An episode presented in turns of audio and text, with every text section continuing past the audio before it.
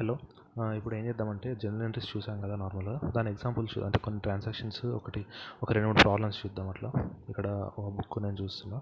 దాంట్లో ప్రాబ్లమ్స్ ఉన్నాయి. అంటే step by step journal entries ఎలా చేద్దారో చేద్దాం. ఒక ఎగ్జాంపుల్స్ అనమాట first Mohan commences business with fifty lakhs in his bank account this means that firm has fifty lakhs in the bank account డేట్ని మో ఈ ట్రాన్సాక్షన్ ఎలా రికార్డ్ చేస్తాం మనము? మోహన్ అనేవాడు బిజినెస్ స్టార్ట్ చేశాడంట ఫిఫ్టీ ల్యాక్స్ తోటి. ఆ బిజినెస్ అంటే ఏంటి? ఇప్పుడు బిజినెస్కి ఇప్పుడు మనం ఏంటి? ఎంటిటీ కాన్సెప్ట్ అనుకున్నాం కదా. అంటే ఎంటిటీ వేరు పర్సన్ వేరు అని. సో ఇప్పుడు మోహన్ అనేవాడు క్యాపిటల్ అన్నట్టు. మోహన్ అనేవాడు క్యాపిటల్ కాంట్రిబ్యూట్ చేశాడు అన్నట్టు. ఇప్పుడు మన బిజినెస్కి ఏమొచ్చింది? డబ్బులు వచ్చాయి. ఎట్లా?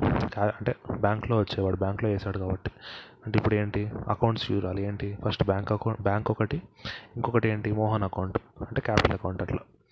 సో ఇక్కడ మోహన్ బ్యాంక్ అకౌంట్ ఏమవుతుంది? రియల్ అకౌంట్ అవుతుంది. సో అప్పుడు గోల్డ్ లోన్ ఏం వాడాలి?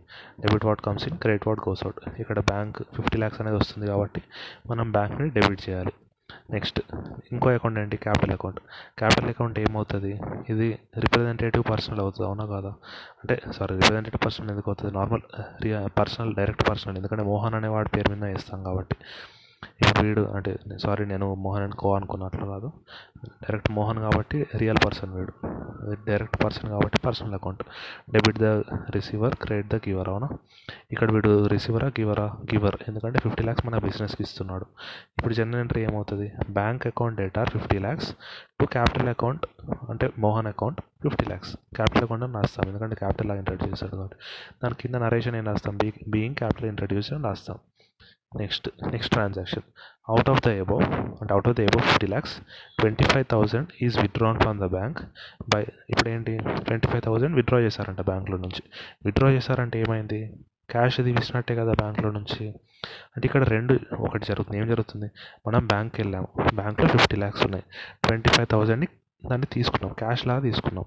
అంటే ఏంటి? రెండు అకౌంట్స్ ఉంటాయి ఇక్కడ కూడా. ఒకటి క్యాష్ అకౌంట్ ఒకటి బ్యాంక్ అకౌంట్ క్యాష్ వస్తుంది బ్యాంక్లో మనీ తగ్గుతున్నాయి.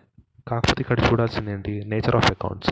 Cash account కూడా రియల్ అకౌంటే బ్యాంక్ అకౌంట్ కూడా రియల్ అకౌంటే. సో ఒకటే గోల్డెన్ రూల్ ఉంటుంది. ఏంటిది? Debit what comes in credit what goes out. What is coming in? Cash is coming in. So debit the cash. Cash account debtor. What is going out? Bank account bank balance is coming down. So credit credit what goes out to bank account. General entry ఏమవుతుంది? Cash account debtor twenty five thousand. Bank account debt bank account credit twenty five thousand అట్లా. the end being cash withdrawn from bank. Next third transaction.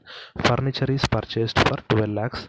అన్నాడు. Furniture purchase చేసామన్నాడు ఇప్పుడు నార్మల్గా అనుకోండి వాడు furniture purchase from Suresh అట్లా ఇచ్చాడు అనుకోండి అప్పుడు ఏమవుతుంది? మనం క్యాష్ పే చేయలేదు అంటే బ్యాంక్లో నుంచి పే చేయలేదు అట్లా అనుకోవాలి.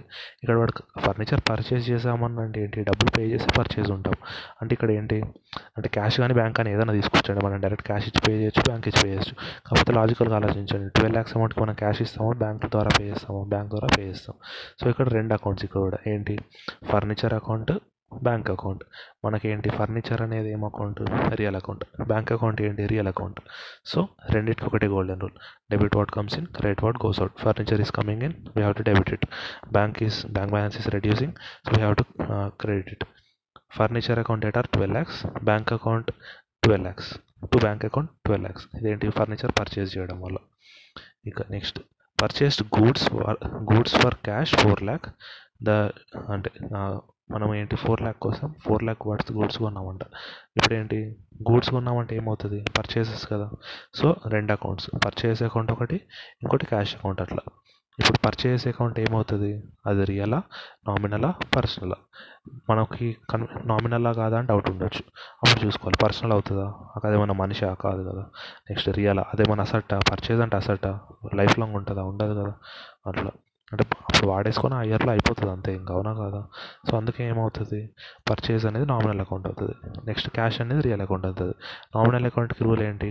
Debit all expense and losses credit all incomes and gains ఇది లాస్ కాదు పర్చేస్ ఏంటి? ఎక్స్పెన్స్ కదా.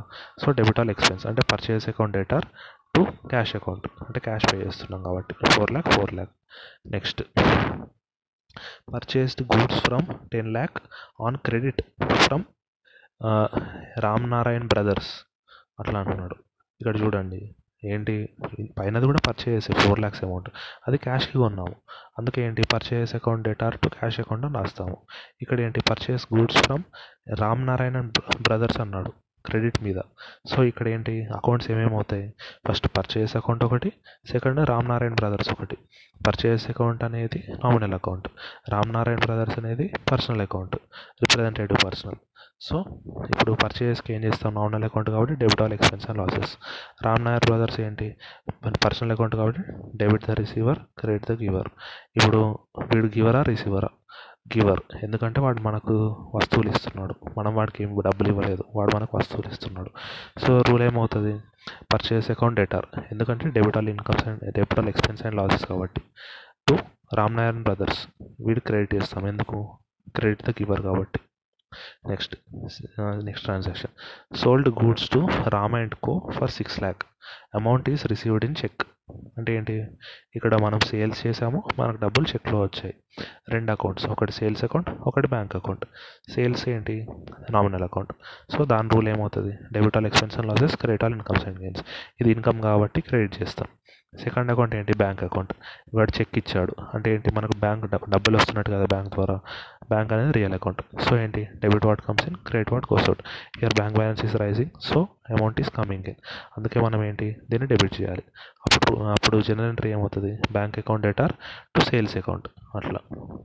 నెక్స్ట్ నెక్స్ట్ ఇంకొక సేల్ జరిగింది. Sold goods to Ramesh on credit for thirteen lakhs అన్నాడు. ఇక్కడ ఏంటి? పైనది క్యాష్కి అదే బ్యాంక్ అంటే డబ్బులు ఇచ్చేసాడు మనకు బ్యాంక్ అకౌంట్లో. ఇక్కడ ఏంటి? క్రెడిట్ ఇస్తున్నాం మనం. ఇక్కడ ఏమవుతుంది? రెండు అకౌంట్స్ వస్తుంది. ఇక్కడ సేల్స్ ఏంటి క్యాష్ అకౌంట్ టు సేల్స్ అని రాయకూడదు. బ్యాంక్ అకౌంట్ టు సేల్స్ అని రాయకూడదు. ఎందుకంటే మనకు డబ్బులు రావట్లేదు. అప్పుడు ఏమవుతాడు? వాడు మనకు డేటార్ అవుతాడు. రమేష్ అనేవాడు. అప్పుడు రమేష్ పర్సనల్ అకౌంట్ కాబట్టి credit the receiver sorry debit the receiver credit the giver ఇక్కడ వీడు రిసీవర్ అవుతాడు కాబట్టి రమేష్ని డెబిట్ చేయాల్సి వస్తుంది.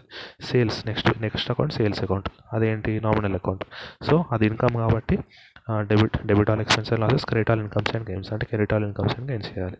అప్పుడు జనరల్ ఎంట్రీ ఏమవుతుంది? Ramesh account debtor to sales account ఎందుకంటే రమేష్ అనేవాడికి వాడు రిసీవర్ కాబట్టి debit the receiver Ramesh account debtor sales అనేది నామినల్ కాబట్టి credit all incomes and gains కాబట్టి టు సేల్స్ అకౌంట్ క్రెడిట్లో థర్టీన్ ల్యాక్స్ ఇట్లుంటుంది అనమాట నెక్స్ట్ ఇంకొకటి ఏంటి? Next transaction received cheque from Ramesh thirteen lakhs అన్నాడు. ఇప్పుడు పైన వాడికి మనం క్రెడిట్ అమ్మాం మనం క్రెడిట్కి వస్తువులు అమ్మాం కదా వాడు ఇప్పుడు చెక్ ఇచ్చాడంట. వాడు కొనుక్కున్న సామాన్లకు. అంటే ఏంటి? ఇక్కడ ఏం జరిగింది? మనం వాడికి ఎప్పుడో సేల్ చేసాం వాడు ఏంటి మనకి డెటార్లా ఉన్నాడు ఇప్పుడు. వాడు ఏమన్నాడు నేను డేటార్లా ఉన్నా కదా నా డబ్బులు నేను ఇచ్చేస్తా అంటాడు. ఇప్పుడు మనం ఏం చేయాలి? ఆ డేటాని క్యాన్సిల్ చేయాలి. ఆ డేట్ని క్యాన్సిల్ చేస్తున్నట్టు మనకు క్యాష్ వస్తుంది. ఇక్కడ రెండు accounts Ramesh account cash account అదే బ్యాంక్ అకౌంట్ రమేష్ అనేవాడు ఏంటి? పర్సనల్ ఇక్కడ debit the receiver credit the giver వీడు ఇప్పుడు ఇప్పుడు రిసీవరా గివరా ఇంతకుముందు కేసులో వాడు రిసీవర్ ఎందుకు? వాడికి మనం గూడ్స్ ఇస్తున్నాం కాబట్టి వాడు రిసీవర్ ఈ కేసులో వీడు రిసీవరా గివరా గివర్ ఎందుకంటే వాడు మనకు డబ్బులు ఇస్తున్నాడు కాబట్టి అట్లా. సో నెక్స్ట్ బ్యాంక్ ఏంటిది రియల్ అకౌంట్. అదేంటి? Debit what comes in credit what goes out. ఇక్కడ బ్యాంక్ వస్తుంది. రమేష్ది డెబిట్ డేటార్ క్యాన్సిల్ చేస్తున్నాం. So bank account debtor to Ramesh account. Next paid rent for paid rent of one lakh rupees అంటున్నాడు. ఇక్కడ ఏంటి? Paid rent one lakh rupees అంటే ఏంటి? రెండు అకౌంట్స్. ఏమేమి అకౌంట్? ఒకటి రెంట్ అకౌంట్ ఇంకోటి బ్యాంక్ అకౌంట్. రెంట్ అకౌంట్ ఏంటి? నామినల్ అకౌంట్ అవునా? అది ఎందుకంటే ఎక్స్పెన్స్ అట్లా కాబట్టి. Debit all expense and losses credit all incomes and gains అంటే ఏంటి? ఇప్పుడు మనం bank rent account debtor to bank account. ఇక్కడ బ్యాంకుని క్రెడిట్ చేస్తున్నాము అంటే మనం బ్యాంక్లో డబ్బులు వేస్తున్నామని కాదు బ్యాంక్లో ఉన్న డబ్బులే తీసేస్తున్నాం. ఎందుకంటే బ్యాంక్ అనేది అసెట్. అసెట్కి బ్యాలెన్స్ ఏంటి? డెబిట్ బ్యాలెన్స్ ఉంటుంది అసెట్కి. మనం బ్యాంక్ క్రెడిట్ చేస్తున్నాం బ్యాంక్ క్రెడిట్ చేస్తున్నాం అంటే బ్యాంక్లో డబ్బులు వేయడం కాదు అది గుర్తుంచుకోండి. బ్యాంక్లో ఆల్రెడీ ఉన్న డెబిట్ని తీసేస్తున్నాం బ్యాంక్లో డెబిట్ ఉంటే మనకు ప్రాఫిట్ అన్నట్టు. అర్థమైందా? మనకు బ్యాంక్లో డెబిట్లో ఉంటే మన అసెట్ ఉన్నట్టు. బ్యాంక్ని క్రెడిట్ చేస్తున్నాం అంటే అసెట్ తగ్గిస్తున్నాం అని అట్లా.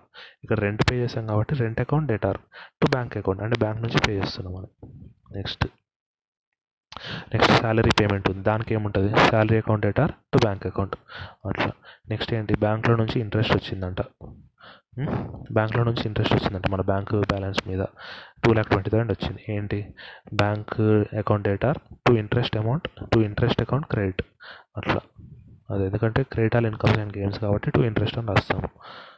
సో ఇదన్నమాట. ఒక ఎగ్జాంపుల్. ఇట్లా మనం చే పీస్ఫుల్గా ఒక్కొక్కటి ఏంటి? మళ్ళీ ఒకటే చెప్తున్నా. బేసిస్ ఒకటే. జనరల్ ఎంట్రీస్కి. ఫస్ట్ అసలు ట్రాన్సాక్షన్ ఏంటి చూడాలి. దాంట్లో ఇప్పుడు రెండే అకౌంట్స్ ఉండాలని లేదు. మనం ఇంతకుముందు ఎగ్జాంపుల్ చెప్పాను. ఒకటి లాస్ట్ వీడియో ఆడియోలో సేల్స్ సేల్స్ జరిగాయి. దాంట్లో ఫైవ్ ఫైవ్ థౌజండ్ డిస్కౌంట్ ఇచ్చాము. ఫార్టీ ఫైవ్ థౌజండ్ క్యాష్ వచ్చింది. ఫిఫ్టీ థౌజండ్ వాడు డెటార్ లాగా అయ్యాడు అన్నాడు. అంటే ఇక్కడ ఫోర్ అకౌంట్స్ వచ్చాయి. అవునా కాదా? ఒకటే ట్రాన్సాక్షన్లో ఫోర్ అకౌంట్స్ వచ్చాయి. అట్లా కూడా జరగచ్చు రెండే ట్రాన్స్ ఒక ట్రాన్సాక్షన్లో రెండే అకౌంట్స్ ఉంటాయని రూల్ ఏం లేదు కదా. అట్లా అది గుర్తుంచుకోవాలి. ఫస్ట్ ట్రాన్సాక్షన్ చూడాలి. దాంట్లో ఎన్ని అకౌంట్స్ ఉన్నాయో ఫస్ట్ అన్ని అకౌంట్స్ చూసుకోవాలి. క్యాష్ ఉంది సేల్స్ ఉంది డిస్కౌంట్ ఉంది డెటార్ ఉంది నాలుగు అకౌంట్స్ ఈ ఫస్ట్ ఈ నాలుగిటిని కేటగరైజ్ చేయాలి. రియల్ అకౌంటా పర్సనల్ అకౌంటా నామినల్ అకౌంటా కేటగరైజ్ చేసిన తర్వాత అసలు డెబిట్ చేయాలా క్రెడిట్ చేయాలా? డెబిట్ చేయాలంటే దాని రూల్ ప్రకారం అంటే నామినల్ అయితే debit all incomes and expense debit all expense and losses credit all incomes and gains real account అయితే debit what comes in credit what goes out personal account అయితే debit the receiver credit the giver so చూసుకోవాలి. First ఏంటి? ఏమేమి accounts ఉన్నాయో రాసుకోవాలి. Second ఆ అకౌంట్స్ని classify చేసుకోవాలి. Third ఆ అకౌంట్స్కి గోల్డెన్ రూల్స్ ఏంటో చూసుకోవాలి. అప్పుడు ఫోర్త్ డేట్ వేసి జనరల్ ఎంట్రీ వేయాలన్నమాట. అది. సో మీరు ఇట్లాంటి ఎగ్జాంపుల్స్ చూసుకుంటే సరిపోతుంది అట్లా. అంతే. చాలా ఈజీ ఉంటుంది జనరల్ ఇంట్రెస్ట్. ఫస్ట్ డౌట్ కంగారు పడకూడదు. అసలు ఏ అది ఏ అకౌంట్ అనేది తెలిస్తే దానంత ఈజీ ఇంకోటి ఉండదు. మనకి కేటగరైజ్ చేయడం రావాలంతే. కేటగరైజ్ చేయడం కూడా చెప్పాను కదా. అంత లాజికలే అంతే. రియల్ అసెట్గా రియల్ కానీ పర్సనల్ కానీ అనుకోండి తెలిసిపోతుంది. నామినలా కాదా మాత్రమే డౌట్ వస్తుంది. అట్లాంటప్పుడు ఏం చేయాలి? అప్పుడు కూడా రియలా పర్సనలా చూసుకోవాలి. ఆ రెండు కాదు అంటే నామినల్ ఇంకా. అట్లా అది గుర్తుంచుకోండి. మళ్ళీ ఇంకోటి ఏంటి ఎక్స్పెన్సెస్ అట్లాంటివి అనుకోండి నామినల్ అయిపోతాయి ఆటోమేటిక్గా. ఇప్పుడు ఎక్స్పెన్స్ అంటే ఏంటి? ఫర్నిచర్ కొనడానికి ఎక్స్పెన్స్ ఉంటుంది పెన్ను కొనడానికి ఎక్స్పెన్స్ ఉంటుంది. మనం ఫర్నిచర్ని రియల్ ఎసెట్ రియల్ అకౌంట్ అంటాము పెన్నుని నామినల్ అకౌంట్ అంటాము. అట్లా చూసుకోవాలన్నమాట. ఎక్స్పెన్స్ అంటే ఖర్చు పెట్టిన ప్రతిదీ నామినల్ అకౌంట్ అయిపోదు. ఖర్చు పెడుతున్నామంటే అది అసెట్ కోసం ఖర్చు పెడుతున్నామా టెంపరీగా ఖర్చు పెడుతున్నామా? అసెట్ కోసం ఖర్చు పెడుతున్నాము అట్లా అంటే అది రియల్ అకౌంట్ కిందకి వెళ్తుంది కదా ఫర్నిచర్. పెన్ అనుకోండి అదేంటి టెంపరీ బేసిస్ వాడుకొని పడేయడం అంతే ఇంకా. అదేం మన పెద్ద యూస్ ఏమి ఉండదు. సో అవి నామినల్ అకౌంట్స్ అన్నమాట అట్లాంటివి. అది అంటే క్లోజ్ చేసేవన్నీ నామినల్ అకౌంట్స్. క్లోజ్ చేయకుండా నెక్స్ట్ ఇయర్ కూడా కంటిన్యూ అయ్యి ఉంటాయి కదా. అవి రియల్ కానీ పర్సనల్ అకౌంట్స్ కానీ అట్లా. ఇప్పుడు ఆలోచించండి ఫర్నిచర్ అకౌంట్ క్లోజ్ అయిపోతుంది ఇయర్ ఎండ్కి క్లోజ్ అవ్వదు. ఇయర్ ఎండ్ వాల్యూ ఎంతనో చూసుకొని నెక్స్ట్ ఇయర్ ఓపెనింగ్ బ్యాలెన్స్లో ఇస్తాము నెక్స్ట్ అట్లాగే డేటార్ క్రెడిటార్ క్లోజ్ అయిపోతారా? అవ్వరు. వాళ్ళకి ఇయర్ ఎండ్ బ్యాలెన్స్ ఎంత ఉందో చూసుకొని నెక్స్ట్ ఇయర్ క్యారీ ఫార్వర్డ్ చేస్తాము. ఇప్పుడు అట్లా కాకుండా ఎక్స్పెన్సెస్ అకౌంట్ అట్లాంటివి ఉంటాయి. అవి ఇయర్ ఎండ్ క్లోజ్ అవుతాయా లేదా? ఎక్స్పెన్స్ అకౌంట్లో అన్ని ఎక్స్పెన్స్ రాసిన తర్వాత ఆ ఎక్స్పెన్స్ అన్నింటినీ పిఎండ్ఎల్కి ఛార్జ్ చేస్తామా లేదా మనము? పిఎండ్ఎల్ అకౌంట్లో ఛార్జ్ చేస్తాం కదా. ఛార్జ్ చేస్తున్నామంటే ఏంటి? ఆ అకౌంట్ అక్కడితో క్లోజ్ అయిపోయినట్టు. ఎప్పుడైనా చూసుకోండి ఎక్స్పెన్స్ అకౌంట్లో బ్రాడ్ ఫార్వర్డ్ క్యారీ ఫార్వర్డ్ ఉండదు. ఓన్లీ పిఎండ్ఎల్కి ఛార్జ్ చేసేస్తాం క్లోజింగ్ బ్యాలెన్స్ అట్లా. అది గుర్తుంచుకొని చేయాలంతే. చాలా ఈజీ ఉంటుంది జనరల్ ఎంట్రీస్. కష్టమే ఉండదు.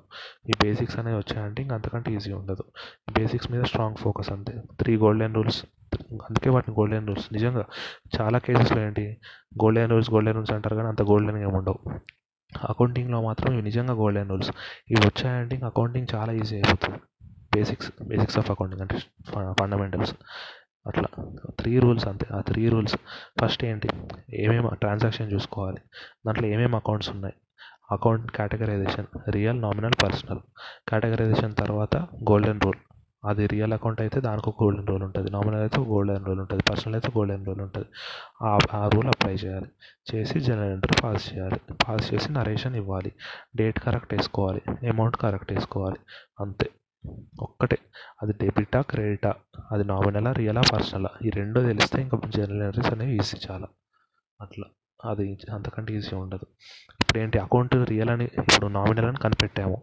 కనిపెట్టిన తర్వాత ఇన్కమ్ని ఎక్స్పెన్స్లా ట్రీట్ చేయకూడదు. అది ఇన్కమా ఎక్స్పెన్స్ అని కేటగిరైజ్ చేసుకోవాలి. ఫస్ట్ అకౌంట్స్ ఏంటో చూసుకోవాలి. సెకండ్ వాటి కేటగిరీ చూసుకోవాలి. అంటే రియల్ పర్సనల్ నామినలా. థర్డ్ గోల్డెన్ రూల్ చూసుకోవాలి. అంటే అది డెబిట్ సైడ్ వస్తుందా క్రెడిట్ సైడ్ వస్తుందా అట్లా. ఈ మూడు క్లా స్టెప్స్ క్లారిటీ ఉన్నాయనుకోండి ఇంకా జర్నల్ ఎంట్రీస్ లెడ్జర్ ఏదైనా చాలా ఈజీ అనమాట అట్లా. ఇంకా టెన్షన్ పడాల్సిన అవసరం లేదు. మేజర్గా మనం వేరే ఏం చేయము. ఓన్లీ జర్నల్ ఎంట్రీస్ మాత్రమే మనం చేసేది. ట్రయల్ బ్యాలెన్స్ లెడ్జర్ అకౌంట్స్ ఇవన్నీ ఆటోమేటిక్గా అప్డేట్ అయిపోతాయి. అదొకటి గుర్తుంచుకోవాలి. దానిలో మనం చేసేది ఏముండదు ఒక్క జర్నల్ ఎంట్రీ పాస్ చేస్తే మనకు బ్యాలెన్స్ షీట్ కూడా వస్తుంది మొత్తం. రేషియో అనాలిసిస్ కూడా వస్తుంది. అన్నీ వచ్చేస్తాయి. మనం పాస్ చేయాల్సింది ఒకటే ఒక్కటి జర్నల్ ఎంట్రీ అందుకే ఇది మళ్ళీ స్పెసిఫిక్ స్పెసిఫిక్ స్పెసిఫిక్గా చెప్తుంది. అందుకే. ఇది ఒక్కటి కరెక్ట్గా వచ్చింది అనుకోండి ఇంకా అకౌంటింగ్ మనం అకౌంటింగ్ జాబ్ చేయాలనుకున్న వాళ్ళందరికీ చాలా ఈజీ అన్నమాట. ఇంకా దా పెద్ద ప్రాబ్లమ్స్ ఏమి ఉండవు. జర్నల్ ఎంట్రీ పాస్ చేసేస్తే మిగతాదంతా వాళ్ళు చూసుకుంటారు. అంటే టాలీ చూసుకుంటుంది. మనకి కావాల్సిన పిఎండ్ఎల్ మనకు కావాల్సిన ట్రయల్ బ్యాలెన్స్ మనకు కావాల్సిన బ్యాలెన్స్ షీట్ అన్నీ వస్తుంది అన్నమాట అట్లా. అంతే. All the best. Thank you so much.